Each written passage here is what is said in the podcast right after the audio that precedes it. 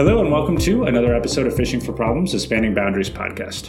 For this show, I'm joined by Dr. David Stovall. Dave is professor of African American Studies and Criminology, Law and Justice at the University of Illinois at Chicago. His scholarship investigates three areas one, critical race theory, two, the relationship between housing and education, and three, the intersection of race, place, and school. In an attempt to bring theory to action, he worked with community organizations and schools to address issues of equity, justice, and abolishing the school prison nexus. During our conversation, Dave and I discussed critical race theory, the intersection of housing and education, and charter schools, although we didn't get to spend too much time talking about charters. I have my opinions about charters. I taught sixth grade math at a charter school and have done extensive reading, both theoretical and empirical, on the impact of charters on the traditional public schooling system, so I feel reasonably well equipped to critique them, but I also believe that they can serve an important purpose in the K 12 space. I worked with an incredible group of educators and school leaders during my time at KIPP, the charter org I taught at. We did good work, and I know a lot of good people still working in the charter world. Yet, when I was at KIPP, I saw and experienced school and regional practices that I found to be highly problematic things that I did not agree with. And if you're presenting yourself as a superior alternative to the public schooling system, you should expect and, in my opinion, welcome a higher level of scrutiny. All that is to say that it's complex and there's an opportunity to discuss the strengths and weaknesses of charters. Yet, because of strong opinions on both sides, it's not always possible to have a civil conversation about the topic. Before getting started, I asked Dave a question about two black academics, Glenn Loury and John McWhorter, I contextualized the question, so I hope that explains why I'm asking it. I added a few thoughts after the podcast, so feel free to listen to those. I personally am not trying to critique Glenn and John, but it's clear that Dave has strong opinions about their work and their perspectives. As a white man attempting to understand the experiences of black and brown populations, I strongly believe that it's necessary to absorb as many perspectives as I can. I listen to the Glenn Loury show. I find his perspective to be helpful, but his thoughts on race relations in the U.S. are in tension with Dave's work and the scholarship of many others whose work I value. Dave's response was informative for me.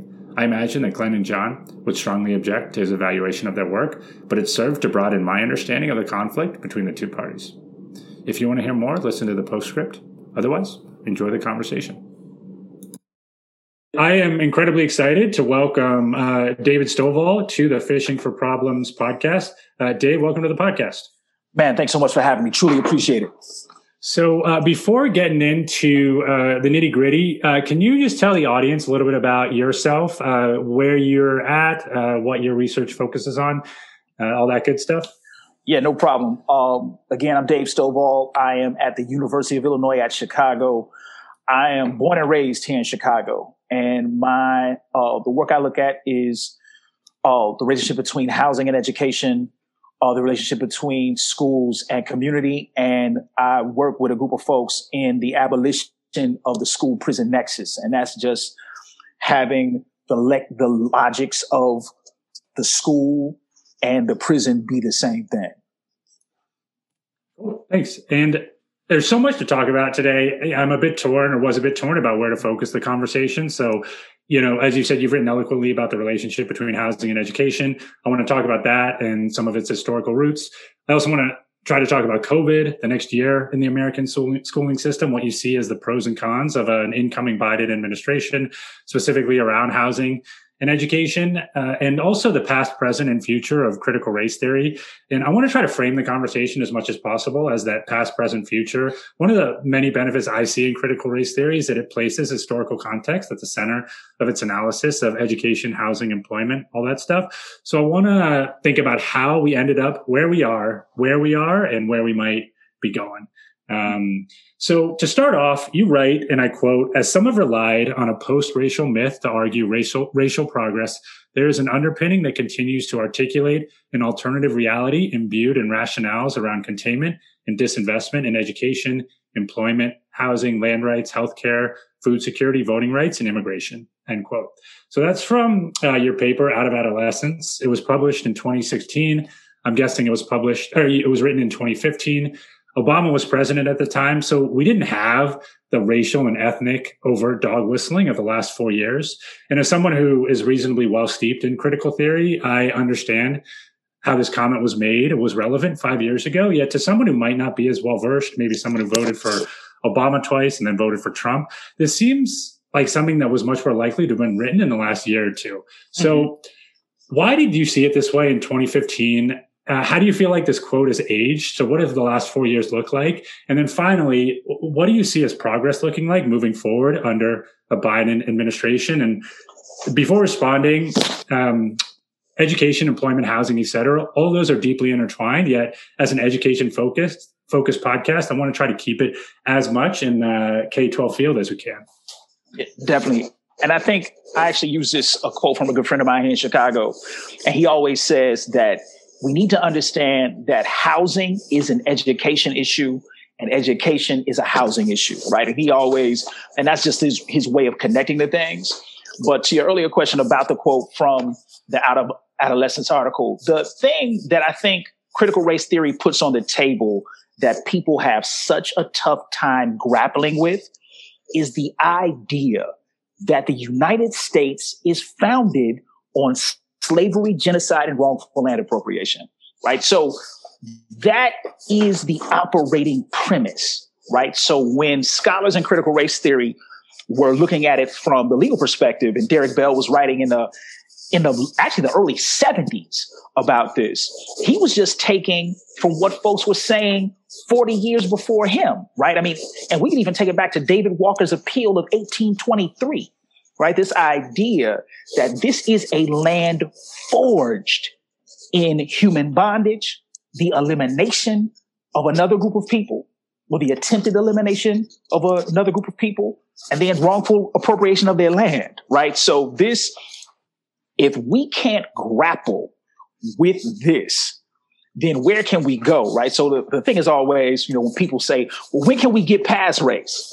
We haven't gotten to race. Right. And I think that's the, that's the thing that I think is critically important to take into account. So this idea of individual success does not mean collective progress when we think about the Obama presidency, right? So, you know, him individually being popular with a large group of folks in the United States does not mean that black people are free. Right. So in fact, it means that, and what we saw with this kind of Trump election was that there's a deeper backlash because there's the illusion that black folks have made too, too much progress. Right now, we know that that's not the case, but all of this puts these contradictions in play right? So when we talk about the prison industrial complex, when we talk about the school prison nexus, and for the K 12 educators, I mean, this idea that you have more people who are current, more black folks who are currently incarcerated than were listed as chattel slavery in 1850, right? I mean, that, that, that understanding now needs to be put in context. And we also, and you know, under the Obama administration, when you talk about that's the most deportations that have ever happened under any president, right? So this thing around it, and it's not a lot of times people, when they hear this critique, they think about it as a personal attack on Obama. And it's not that.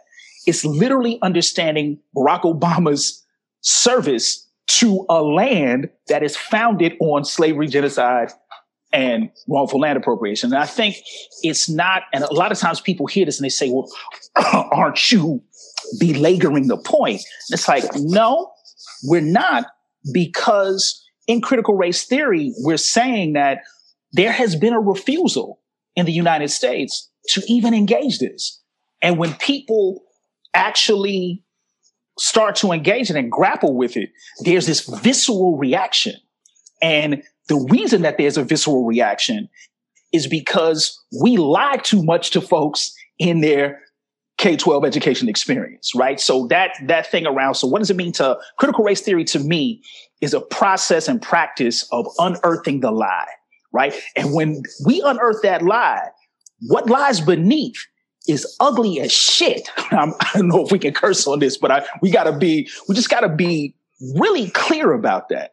And when we talk about looking forward in the future and, and what the Biden administration can hold, I mean, I think there's this thing about Biden, right? I, always see Biden as a type who just keeps the trains running, right? It's not, it will not be what the last four years were. That's definitely, but I think that's the only improvement, right? The only improvement is that it will not be what the last four years were. You won't just see the absurdity of someone talking in front of a camera and having just people blatantly lie in front of uh, impress impress briefings or what have you. You won't see that. We won't see that.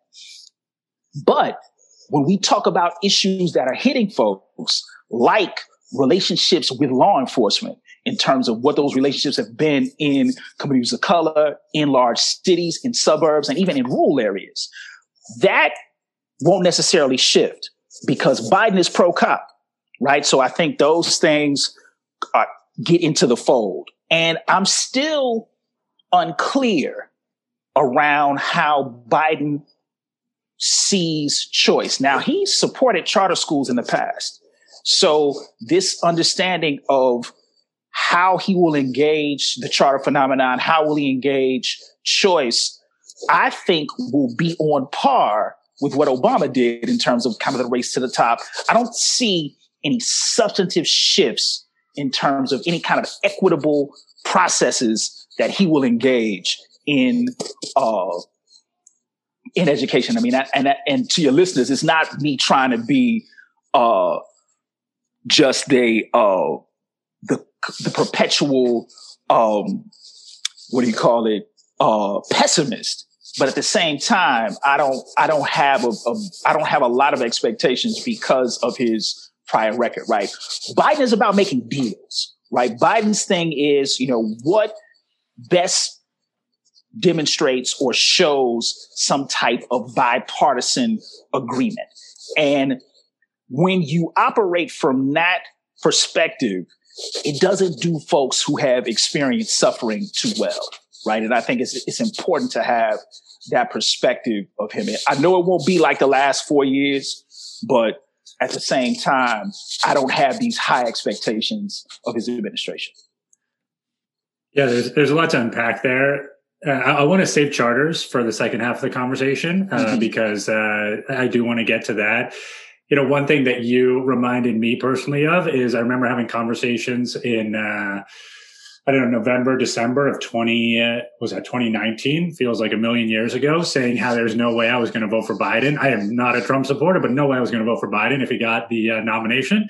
And he got the nomination, and I'm having arguments with my sister about how she needs to vote for Biden and not sit out the election because somebody like Bernie. Uh, and uh, and so I share I share a lot of your concerns. Uh, there's so there was something that you said there. Uh, there's a belief that sort of speaking bad things about America, that you know, digging deeper, that uncovering all that stuff that you said is ugly as shit, uh, that making race explicit in policy will make people hate America. That if you do these things, you teach these ideas to youth, that they're going to want to grow up burning down the country, like total anarchy. right. Despite despite everything that I've read about white supremacy, about whiteness, critical race theory, critiques of capitalism, critiques of neoliberalism this is just a belief that I simply do not understand. The idea that being critical of America's history makes one hate America. I've, I've, I've, tried, I've tried so hard to wrap my head around it, and I just am not sure that I get it. So, why is making race more explicit uh, not an attempt, as you say, to exacerbate race relations and inequality? Yeah, I mean, I think the thing that people wrestle with, and you know, if we think about it, and it's really around what does it mean to believe a lie, right? And a lie that's layered. So this idea around, so we hear things like American ideals, right? You know, people, and every time that's, that's, that's said, people go into life, liberty, pursuit of happiness. And I go to slavery, genocide, wrongful land appropriation. Like, well, that, so that thing around, it's not this disparaging, right? It's literally saying, let's take into account that this has happened.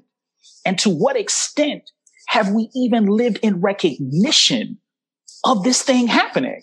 And I think when we go to that, people get caught up in the individual attacks. And that's a big thing around quote unquote individual liberties, right? Everybody thinks it's attack on their, it's an attack on their personhood, but it's literally saying we need to understand that structures have been built on this premise, right? And it's not about this individualized hatred of folks, but it's saying we need to be clear about where we are.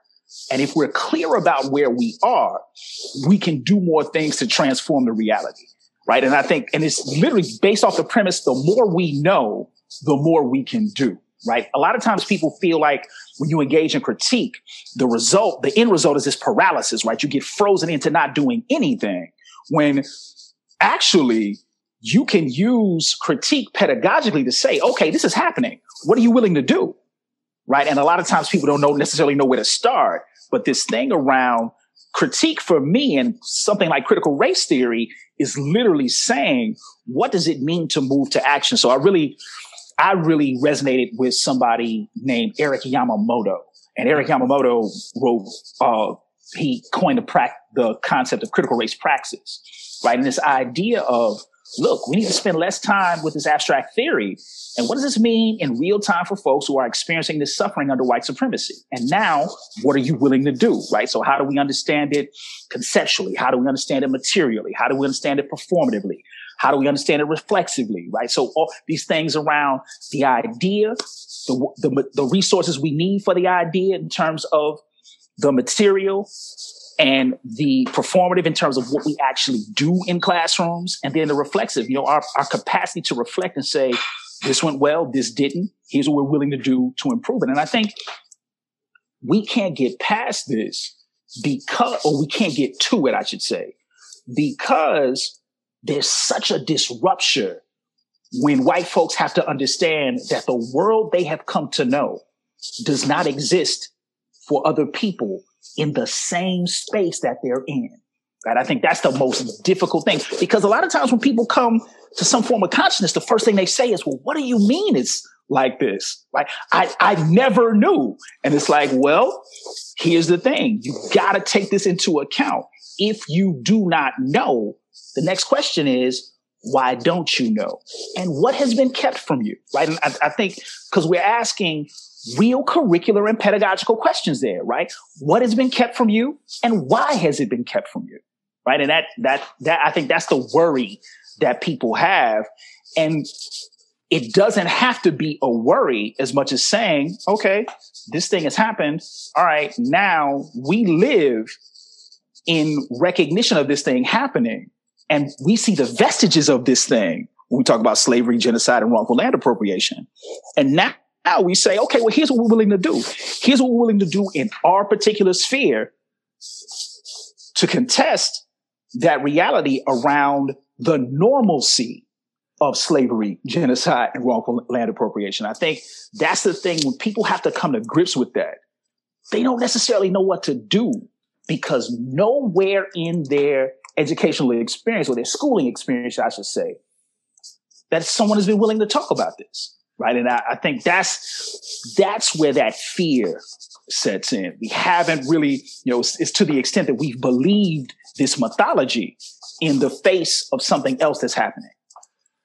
Yeah, it makes me think a little bit about the Matrix uh, and Neo, and uh, perfect example.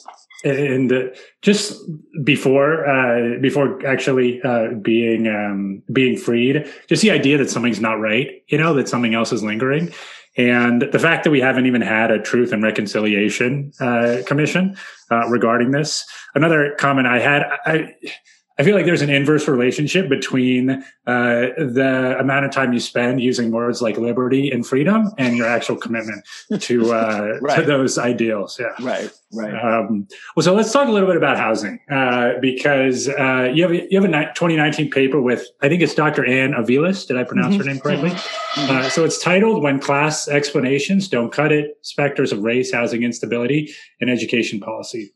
And in it, you reference a 2017 paper by M.H. Morton stating that 3.5 million young people experience homelessness over a recent 12 month period. And of those 3.5 million, Black youth had an 83% higher risk of homelessness. So you also reference some higher ed housing statistics. So can you just talk a little bit about how you see the relationship between housing and education? Again, it goes back to the earlier quote, and it's some basic things. So if we even think about real estate markets, one of the number, well, I should say one of the number one, but the number one determinant. So the National Realtors Association puts out a report every year. The number one determinant to this day and for the last 70 years, the number one determinant for a family purchasing a home is the school it's in proximity to. right? So that basic analysis always connects schooling and housing. Now, the piece is when we look at particular municipalities, they figured out ways to fund those particular schools. So, like here in Illinois, we have a number of equations around funding. But if you live in a suburb, you can vote or you can mobilize to vote around leveraging the taxes collected for that district to go to education. So when you are able to do this, and again, you can do this every year to every two years, right? So there's always this flood of money coming through. So when you are able to do this, you can actually have schools that have roving stock quotes, that have radio stations, that have a campus, right? With all these kind of, with, with moats in it, right? And this is a public school, right? And then you got a school where I'm at here on the south side of Chicago that doesn't have a library, right? So, and these are both public schools. And when we, when we look at the neighborhoods that are in that where those schools are housed, now we see this particular relationship because the other thing that I think in cities that folks don't talk a, enough about is what my colleague Pauline Lipman always refers to as disinvestment. So we need to look at what resources have actually been removed from school spaces, right? And when we look at cities, especially large cities like where I'm at here in Chicago and where you are in Portland, this idea of budgets being moral documents. Budgets are an articulation of where the priority of the city is, right? So it's not this thing around the austerity. It's literally where the city decides to spend its dollars. And now when we start to think about that, all you have to do, if you looked at the more affluent areas of Portland, if you look at the more affluent areas of Chicago, the schools are going to look a particular way. The public schools will look a particular way.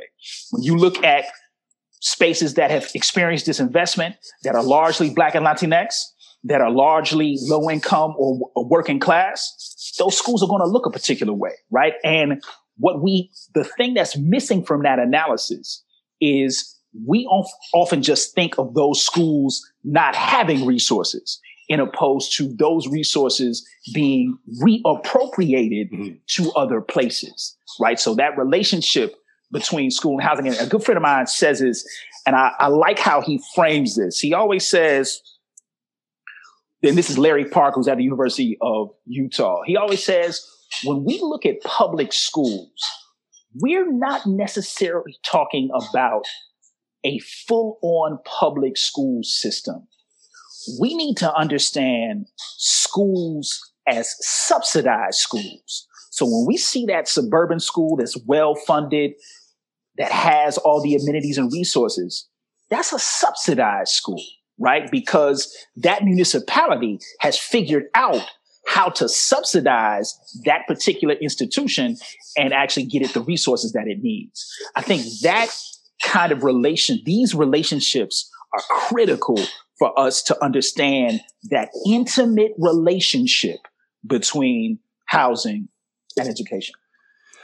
Yeah, and uh, you know, you might see somebody counter that by saying that, well, those schools that you're referring to in the suburbs, they're basically de facto private schools, and uh, families are paying for them. Uh, right. So what's the problem? You know, they're just paying more. But uh, when right. you look at a percentage of property taxes that are going to those schools, uh, you know, black folks in low income communities are spending much uh, much higher percentage of their income on those property taxes than are those wealthier folks in the suburbs to your point, I mean, like this said, there's a, a there's a suburb here in Chicago called Homewood, and they created a tax equation where you were taxed. It's exactly to your point, where you were taxed per square foot of your house. Right. So now, so if you think about the square footage of your house, you could decide on how much you would be taxed per square foot of your house. And then that would go straight to education, right? So again, where people in historically disinvested areas are paying more proportionately, you even see how, how the equation benefits someone with a bigger house, right? So this thing around really taking this into account and looking at it in terms of, because a lot of times, you know, K 12 educators, you know, folks are trying to get through the day to day and getting into the weeds of this is often a task, but at the same time, we can see directly what it's connected to, right? And just in terms of what resources are available to particular schools. So let's talk a little bit about policy in this realm uh, and an action that we could take. So you state that housing policy, similar to homeless education policy known as McKinney-Vento, does not explicitly reference the disproportionate representation of Black and Latin students amongst the populations of individuals experiencing housing instability. So basically, black and brown populations experience more homelessness, yet homelessness policy does not explicitly address this disparity. And you say this is a problem, and I don't want to preempt an answer, but I do want to pay homage to a quote in um, one of your papers from Justice, 2019 paper from Justice Sonia Sotomayor. In her dissenting opinion, I think it's in Schuette versus BAMN. I mm. probably botched that, mm. but she writes in quote, the way to stop discrimination on the basis of race is to speak openly and candidly on the subject of race, end quote. So I haven't read a whole lot of her opinions. I feel like I need to, mm. uh, but I want to use that to frame your response. And I also think it builds upon, you know, the the point uh, that I made around not being able to wrap my head around the fact that we just are unable to talk about these things. So why is it a problem that we are not explicitly referencing race uh, in uh, housing policy or in education policy also?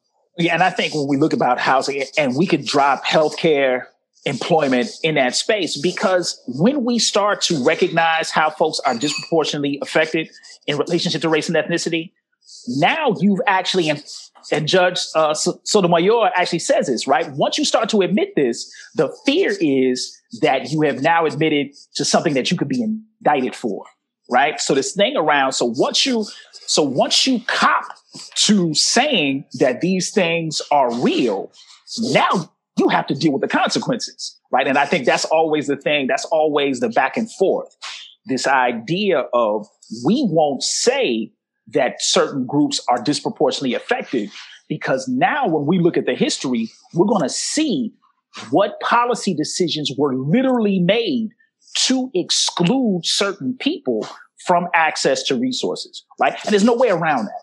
And I think this, when we look at education policy, we look at housing policy, this goes all the way back to redlining, restrictive covenants, where certain Color of, people, Color of Law is a great, uh, great book. Yeah, exactly, where people could only live in certain places. So in Chicago, we had an area called the Black Belt, right, eight square miles. Until 1947, when Lorraine Hansberry's father sued the city of Chicago and went all the way to the Supreme Court, you couldn't buy property outside of that area right? So this thing around really thinking about how people were locked out of space. You know, Mindy Thompson Fullilove wrote an excellent book about Pittsburgh that talks about this in terms of, and she refers to it as root shock, right? This idea of the roots have been of a plant often gets shocked by all these stimuli and it refuses to grow. So this same, we can think about gentrification or uneven development in the same way, right? Certain communities are limited and contained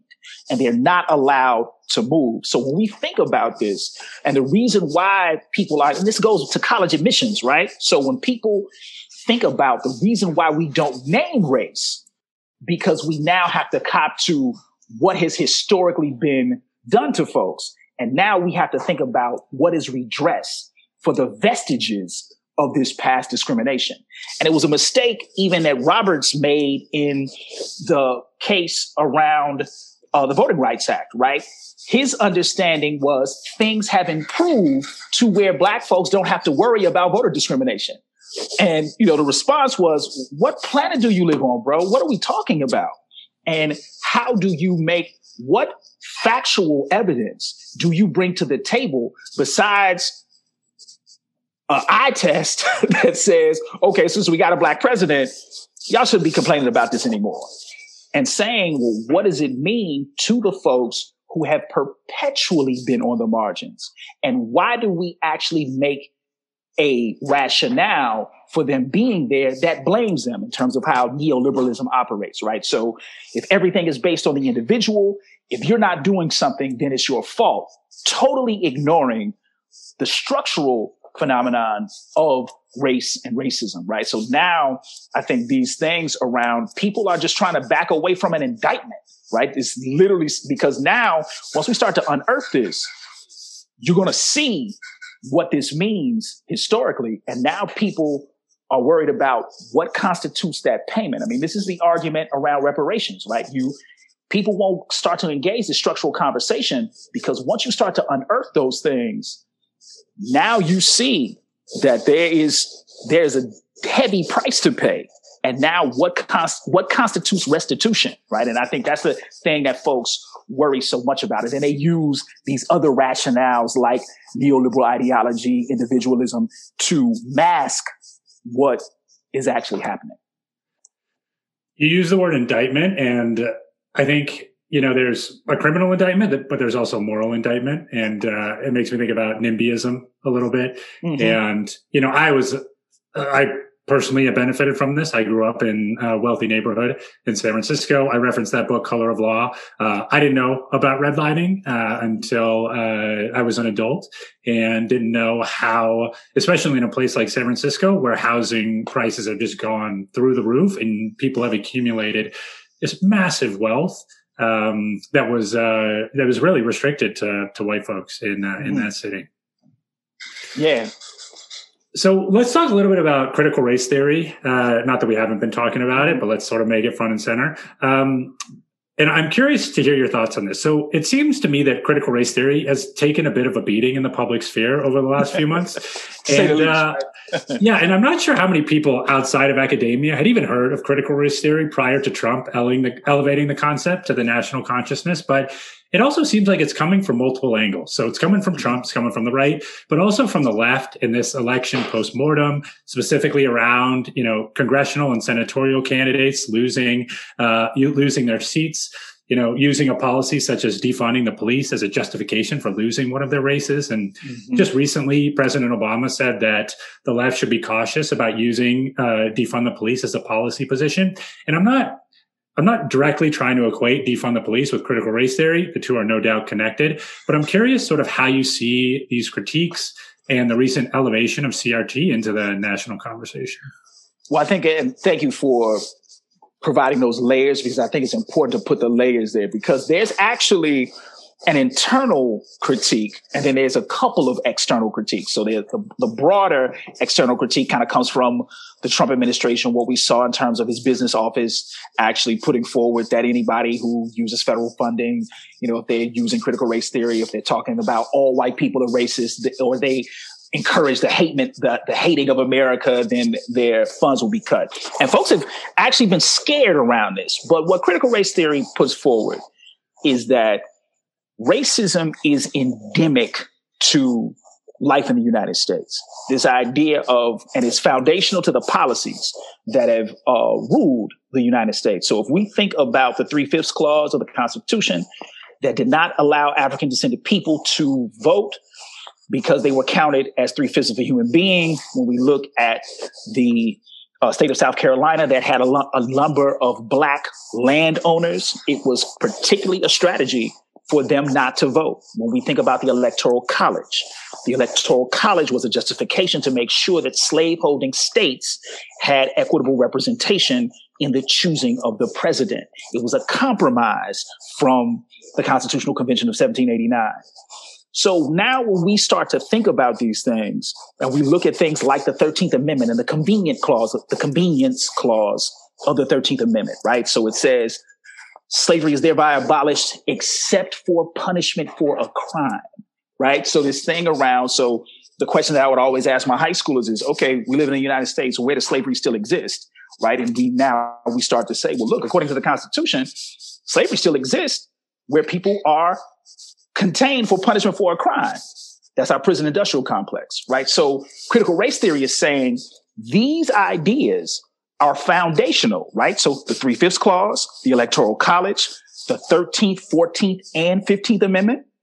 And now when we start to pay attention to this, what does it mean to live in a place where is always justifying this particular behavior in terms of how folks are treated in terms of housing, education, healthcare, employment, immigration, and the like, right? And then we can even throw in the Immigration and Naturalization Act of 1790, right? This idea of white persons born in the United States were automatically declared citizens, right? So this thing around even white folks had a way to delineate themselves from other folks who were coming uh, after them, right? So this this idea of critical race theory is literally saying, and this it comes from a critique of another critique, right? So critical race theory is a critique of something referred to as critical legal studies, which was an analysis of the legal system that said the legal system is a class-based system.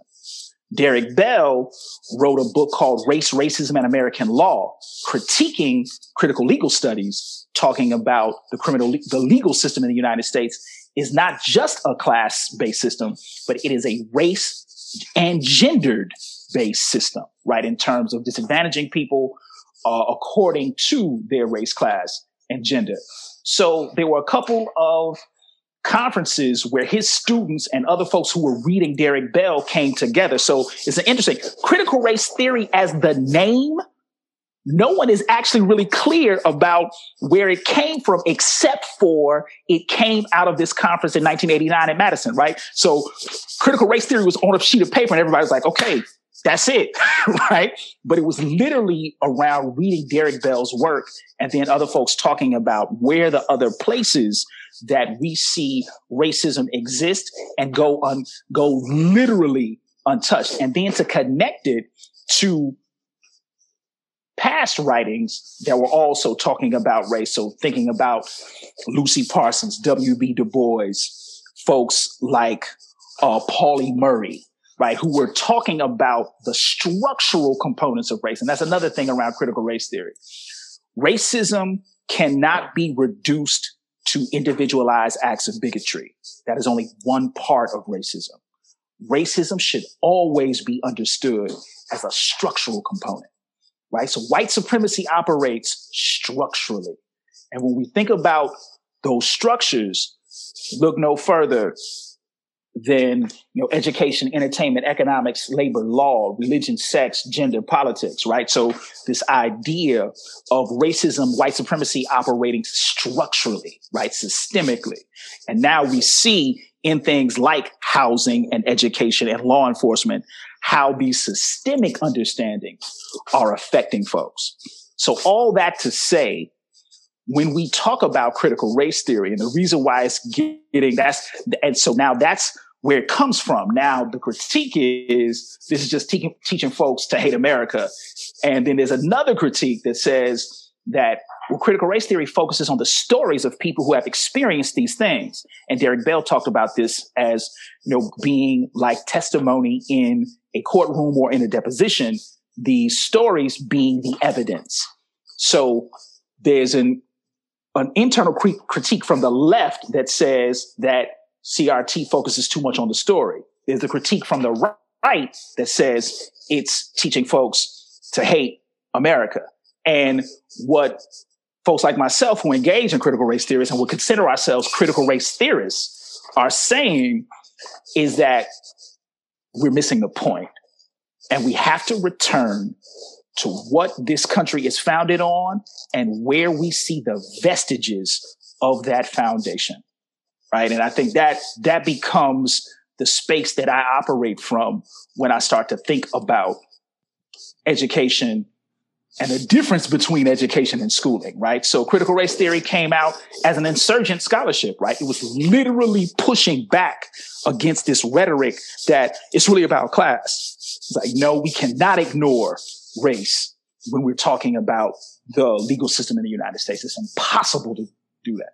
So now that critique is spread out in terms of folks like Brian Brayboy, who's writing about tribal crit, folks like Thea Berry, who's writing about black feminist crit, or what people refer to as critical race feminism.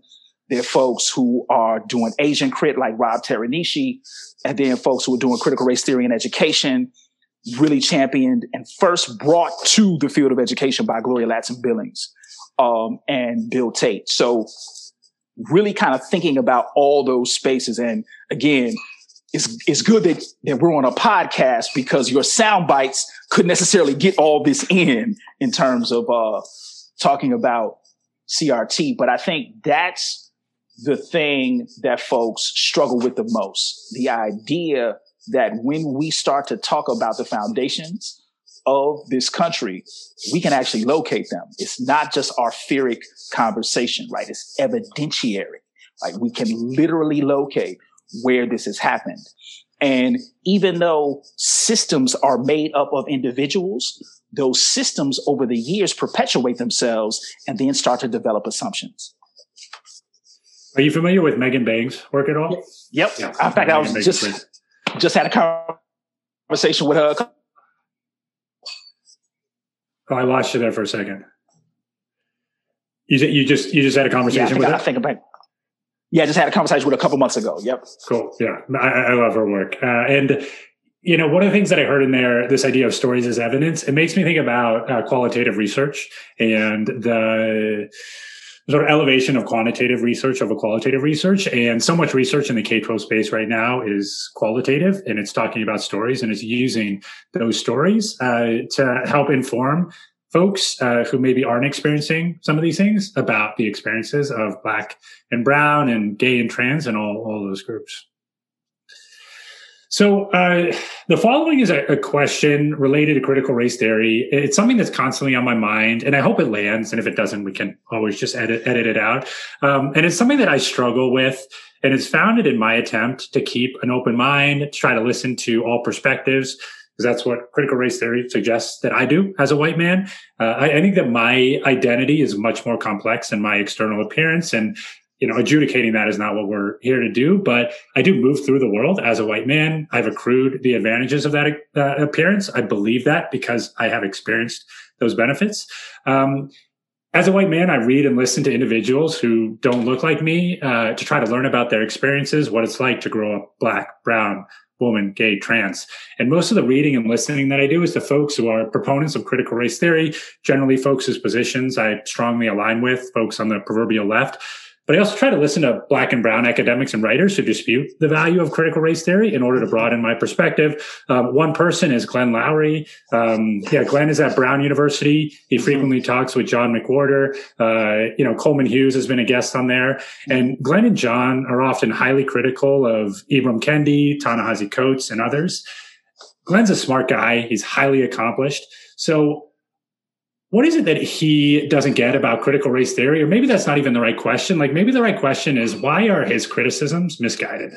Yeah, I mean, well, the thing is, and back to your question, right? It's what does he refute, right? What, what does he refuse to get despite his own living, right? And I think that's always important when we talk about, because it's, it's one thing to have folks who disagree, right? But then it's another thing for folks to refute their own humanity right? So I always, when I see, when I think about John McWhorter, I think about, and when I see Glenn Loury, I'm always saying, well, how have they been advantaged by refuting the reality of folks who look like them, right? And people refer to it as exceptionalism, or sometimes we'd even hear it in language in the 40s and 50s about the magical Negro, right? This idea around who has been accepted by white world and now starts to believe that acceptance to make them exceptional to black people. Right. So when I, when I see Loury, when I see McWhorter and I'm hearing them talk, I'm always saying, well, who is sponsoring them? Right. So you think about the Hoover Institute, you think about the Manhattan Institute, you know, all these kind of conservative think tanks that now lift up their work as fact, right? This idea. I mean, I remember hearing John McWhorter once talk about being post-racial, and I'm and almost before breaking the television, I'm almost saying to myself, "Wait, how?" But I had to reflect on that and say, "Well, what type of reality does he live in?" And more importantly, does he choose to ignore the reality of folks like him? Right? This idea of racism lessening right? And for me, it was always, well, if racism is lessened, why do we have more black folks in prison? Like, I mean, this, this, these kind of very basic answers. And no theoretical construct is beyond critique, right? So I'm not, I don't have a beef with them about critiquing critical race theory. That's not the issue. The issue is when they begin to ascribe how they are living to the realities of black folks who have not been afforded those same opportunities, then we start to have problems, right? And I think that's where I go away from the McWhorters and the Lourys of the world and say, well, look, what are we actually talking about here? And why does it benefit them to say, we need to stop talking about race? Right? So because now they can be used as the leverage point by whatever forces of power to now say, see, this is the problem. You all just need to get over it. And to McWhorter and Loury, I always say, well, look, how can we get over something that we've never gotten to? right? I mean, it, it's, it's just impossible. Right. And I don't, and they would have a bunch of, they would have a bunch of retort for me. But at the same time, I'm saying, look, you know, we have to at minimum, just like you, just like you prefaced your life as a white person in this world and how you're actually trying to move in the world. That's something that they are refusing to do, right? To say, look, we, I have to understand that there are the myriad ex- experiences of Black folks, that there are the myriad experiences that are deeply connected to exclusion, marginalization, and containment by way of policy, and that exclusion being normalized. Right. And, and that's to me, and again, this is David Stovall talking, but to me, that's not a difficult thing to do when we see the realities of the world. The question that I would have for the Lourys and the and the McWhorters of the world is to what what lens are they operating from, and then how are they individually advantaged by engaging this? Because let's keep it let's keep it 100 right mcwhorter and loury are very wealthy men right and they they have actually been afforded that wealth because they have abjectly refuted the realities of black folks right? So this thing around really thinking about that and really bringing it down to this common denominator of now asking, what is this? Where are they pulling from to actually make this argument that things that we need to stop complaining and that things have actually improved? And the question I always have is for whom and under what terms and conditions? Yeah, and I appreciate that response. I mean, I'm not here to personally criticize either of those uh, either of those guys, uh, but um, it is something that's that's on my mind as I try to you know navigate these waters, and uh, and, and, that's a that's incredibly helpful uh, to hear you talk through that. So we've got about 10 minutes left, and I want to switch gears a little bit and talk about charters. Uh, I imagine we won't get too far, but um, you've written a lot about this. Uh, you have a 2017 book titled 21st Century Jim Crow Schools The Impact of Charters on Public Education. And that provides an alternative perspective on the topic. It, I don't think we need to get into the history of charters. We don't have the time for it anyways. Um, but in a, a 2019, and you also talk about that in a 2019 interview with Amanda Parker, so I can always link it in the show notes. Um, you have strong opinions about charters. I also have strong opinions. I taught at a KIPP school, which is, uh, for those who don't know, is a charter school in the Bay Area for two and a half years. And that might not seem like too long of a time, but was working 100 plus hour weeks, you know, 42, 44 weeks a year. But I was also, I was getting intensive coaching support, learning alongside a group of highly dedicated and collaborative teachers and was growing leaps and bounds as a, as a practitioner. But I also feel like I had the privilege of working at what I thought was and still do think was a relatively good charter school. In uh, the Bay Area, there were maybe 10 to 12 KIPPs. And my impression was that one of them or that two of them were good. Um, ours and then another one. So most of them weren't. And I would guess that that comment's probably going to be met with some strong criticism from uh, that network. Uh, this info was all sort of secondhand. I was just in my world. I might be wrong about that, but that was the general message that I received. Um, at the school that I taught at, we didn't use the more punitive shaming techniques that uh, other KIPP schools use. So I was proud of that. We championed a restorative justice approach to relationship building. And, you know, of course, restorative justice has its own baggage that we don't need to talk about here. Um, I also only think that one student exited during my tenure there, uh, so that was positive. Um, we also, we dealt with some tragic events, and we used you know that restorative justice framework to get through it. Um, and so that experience was profound for me, um, but it wasn't sustainable and I had to leave. Um, during my time when I was there, I began to develop strong beliefs about the benefits and harms of my classroom instruction and the broader charter school movement in the years since, with the benefit of some space and lots of reading. Uh, I think those beliefs have gained some much needed depth, but I live that world and I find the debate over charters to be super interesting. Um, so you write uh, about charters in Chicago and on the first page of uh, your chapter in that book, you write that central to the vision of corporate education reform, and that's what most charters have become a tool for corporate reform are these public private partnerships. You put that in quotes and also choice in quotes. Um, which you call political devices that provide the illusion that students, parents, and families can better access options and outcomes away from traditional uh, public charter uh, public schools. You also write later that charter management organizations, state agencies, central offices use sophisticated marketing tools to solicit buy-in from parents and stir up what you call a politics of desperation. So there was a lot there, but that last piece, that opening to your paragraph, what do you mean by uh, a politics of desperation? What do you mean by putting in quotes public private partnerships and this illusion of choice? Definitely. And let me, because I think talking about the politics of desperation will put those other things in context. Yeah. So if you think about, you know, for your listeners, you know, if folks, you think about a historically under resourced school, right? So you don't have toilet paper, you don't have soap, you don't have a library, you don't have books. Everybody's, um, you know, you had this highly securitized space. Everybody's walking through metal detectors, wearing uniforms. You got all these draconian policies.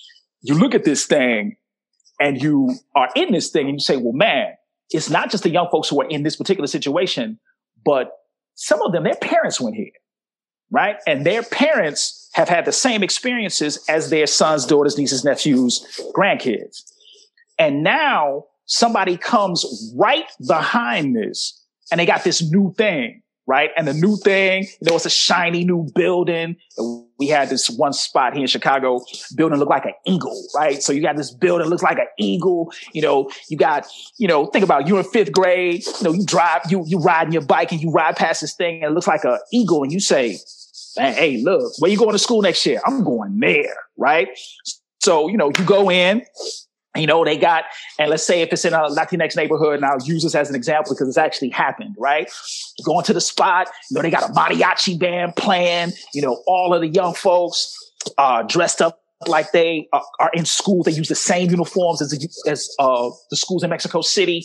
You know, they got the whole, everything together. You know, they looking the mariachi band is playing, and then you got little ones taking you on a tour of the school, right? And you're saying to yourself, all right, well, damn, you know, I got this school that I went to that was under resourced when I went there. And now my kid is there. And now I got this new thing. And this new thing, you know, they're giving away laptops, they're giving away iPads in the orientation. You're like, well, shit. All right, well, look, this, this, and what that charter organization says is, look, you've had 40 years of shit here's something new. Now, we don't know necessarily what it is, but it can't be worse than what you already have. Right. So what it, what it does, it plays on the desperation of those families who have had that 40 years of shit. Now, what they don't tell you is if you are a Latinx family, as soon as your young person walks through the door, they can no longer speak Spanish. Right. So this thing around now Americanizing them firsthand. Well, I, I know we're at time. Um, I, I appreciate your time. Uh, this was a great conversation. I had a lot of fun. Uh, I wanted to talk a little bit more about charters, uh, but uh, maybe another time. So, um, any uh, any last comments uh, that you want to throw in here, where maybe folks can find more information about you or any projects you're working on? Definitely, I would. Again, thanks so much for having me on, and for folks who are looking uh, for other stuff that I'm doing. I'm kind of the Luddite of this new digital age. So I don't have any kind of Facebook presence or, uh, Twitter or, um, any type of social media. So the best way for folks to contact me is my email and my email is M like Mary, F like Frank, S like Steve, 8837 at gmail.com. And for everybody uh, who's wondering what that is, yes, MFS is a curse word. and 8837 is the address of the house that I grew up in. So the best way for me to remember my email is to curse and to remember my address. So that's the best way for folks to get at me. And I would say, um, look out for folks um, in on the West Coast where you all are, who are in the People's Education Movement. We have a chapter here in Chicago, but they've been doing some really uh, interesting work. And then where you are in Portland, there's a Northwest Northwest Educators for Social Justice. I got a chance to speak out there uh, a couple years ago, so definitely for for your listeners to check them out. Um, and again, man, thank you for doing the really good critical work because in many cases we are not asking those critical questions in this kind of age of punditry. We have to have a space where we can have internal criticism and uh, an external criticism, and then using that to sharpen our analysis because we are working for justice. And for all your K twelve folks uh, who are teaching, it's it's tough right now, but please understand and know that there are people who understand what you're going through and there are people who are supporting you. And it's really a time to operate with some grace and understanding at every level. So, then, thanks so much for uh, having me. Truly appreciate it. Yeah, no doubt. Well, David Stovall, thanks so much for your time. Yep. I hope you enjoyed that. So, as I thought about this postscript, I considered saying more. I'm not sure that what you're about to hear is needed. To follow up on the question about Glenn Loury and John McWhorter, for a variety of reasons, I just don't think I'm capable of providing the insight that Dr. Stovall is able to. Glenn and John are prominent black academics. They are both highly respected. And as I alluded to in the framing of that question, I believe it's critical to entertain all voices and perspectives. So I feel obligated to follow their work, to listen to what they have to say. But I'd be lying if I said that I agree with most of what they say. It's hard for me to reconcile their perspectives with the things that I've read, things I've listened to, and the things that I personally experienced. And I wanted to hear Dave's thoughts on this topic.